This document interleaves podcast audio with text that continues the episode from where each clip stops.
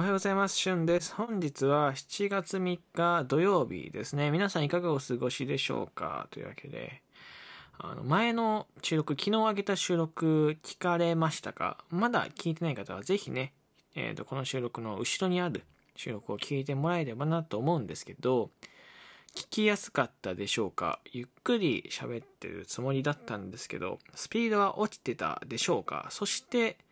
SE とか、えっ、と、BGM とか、神宮とかね、全部ふざけて口でやっちゃいました。そう。どうでしょうか まあなんか、こいつふざけてるなと思った方はですね、あの、大正解です。本当に たまにああいうこともやりたくなるんですよね。まああの、ちょっと変化球をつけながらね、1日4本も3本も毎日上がってたらね、飽きてくると思います。しかも、同じようなコーナーをずっとやってるっていう、まあ普通に番組を同じ更新、同じ番組をずっと更新し続けるので、飽きてくると思う。だからまあ、ああいうのもね、ちょっと今日は変化球ついてる回だな、みたいなものを持ってくれたらいいなと思っております。では始めていきます。旬のおはようさん。旬のおはようさん。はい、改めましておはようございます。旬です。今回読むニュースはですね、新エヴァ7月21日、終映決定。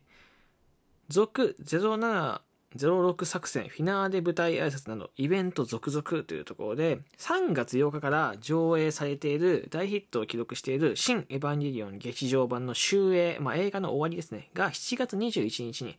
決定したそうですでラストスパートに向け7月6日には続0706作戦。同月11日には主要キャストの監督が登壇する主演主演キャストと監督が登壇するフィナーレ舞台挨拶の実施も発表されたというところで、えー、新エヴァンゲリオン劇場版0706作戦の対してパリ、ロサンゼルス、上海、札幌、東京の2カ所、名古屋、大阪、そして博多の10カ所にて新エヴァンゲリオン劇場版、なんて言うんだろう、アバント1冒頭10分40秒00コマ。0706番の世界上映。日本においては全て屋外での上映という前代未聞のイベントが行われました。あれから2年。コロナ禍のためあの時のようなイベントは実施できないものの同じ7月6日に何かファンへの思い出にでき思い出に残ることをという思いからオンラインにえー、続0706作戦の実施が決まったというところで、あの、全然理解ができないんですよ。エヴァンゲリオンは僕は知っていますけど、なんかその新エヴァンゲリオン見たいなと思ってて、ずっと見てなくて、てかまだやってたんだとこなんですよね。そう、コロナでもともと延期したじゃないですか、エヴァンゲリオンって。で、まだやってたんだなっていう、びっくりと、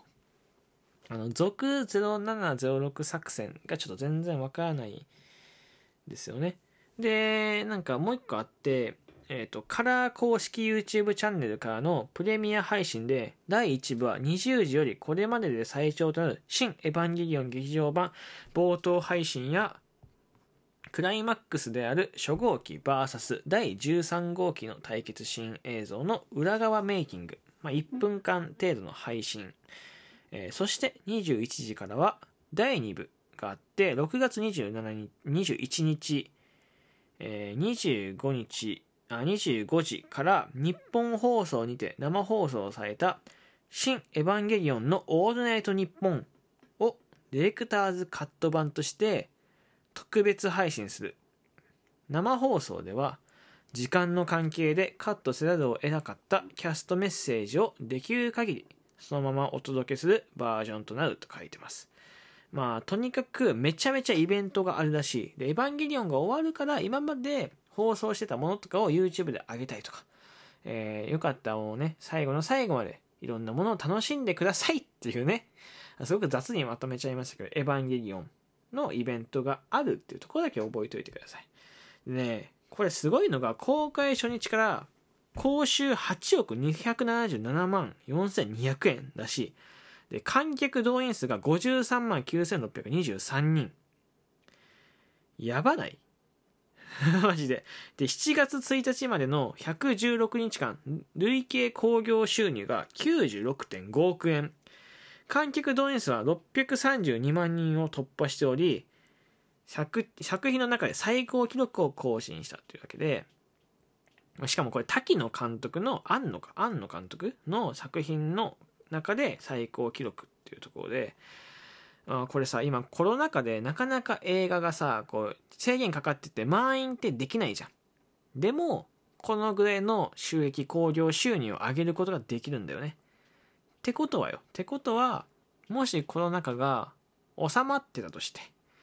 全員エヴァンゲリオンが満席で見れますってなった時にもっと大変なことになってたよね、多分ね。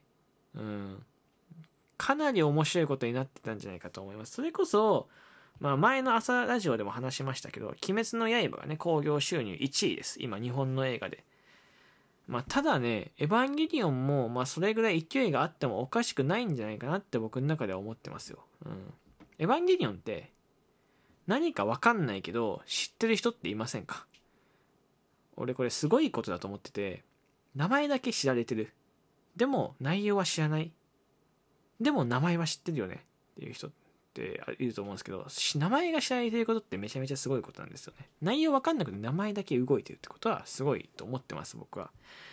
うん。だってまあ、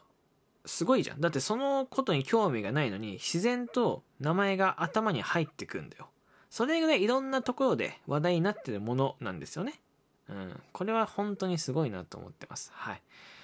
うん、よかったらね、エヴァンゲリオン、僕もまだ見に行ってないですけど、まあコロナ禍、まあ少しね、落ち着いてきてると思います。まあそれから時間帯ずらせば映画大丈夫だと思うので、あの人がね、少ない時間帯、穴場の時間帯をね、狙って、エヴァンゲリオンもう少しで終わるので、ぜひね、見に行ってはどうでしょうかというところで今回は終わりたいと思います。ここまで聞いてくれてありがとうございました。お休みの方はゆっくりお休みしてください。お仕事の方はね、休日ですけど、無理せず、会社で頑張ってください。というわけでまたお会いしましょう。バイバイ。